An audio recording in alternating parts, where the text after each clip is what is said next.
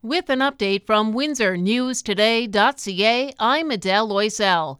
Freezing rain already this morning, and we might get more this afternoon before it turns into rain. Expect strong winds today, too, with some of those gusts up to 70 kilometers an hour. Windsor police are doubling the reward for information in the murders of Dee Dee Williamson and her young son, Brandon Xavier Rucker. They were found dead in their home 20 years ago today. They lived on Tilston Drive in the west end of Windsor. The reward for information is now $40,000, and if you know anything, call the Major Crimes Unit. A 37 year old Leamington man faces two charges now after an assault at a home on Talbot Street East in Leamington on Valentine's Day. Police say the victim suffered minor injuries, but the suspect allegedly took off in their car without permission.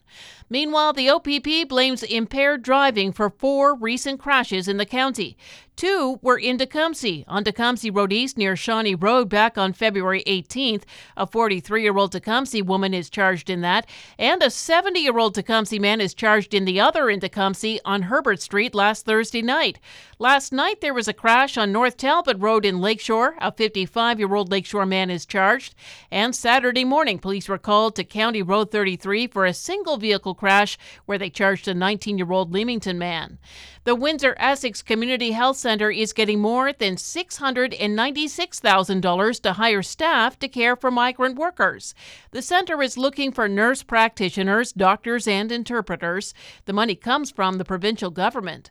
We have an opioid alert in effect. Overdoses exceeded the historical averages between February 17th and last Thursday. There were nine, six involving fentanyl.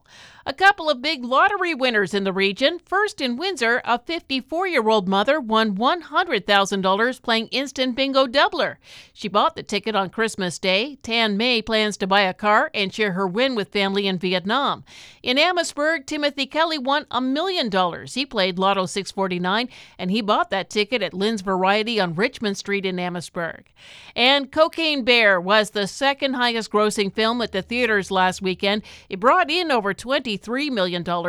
Ant Man and the Wasp was number one, bringing in over 32.2 million.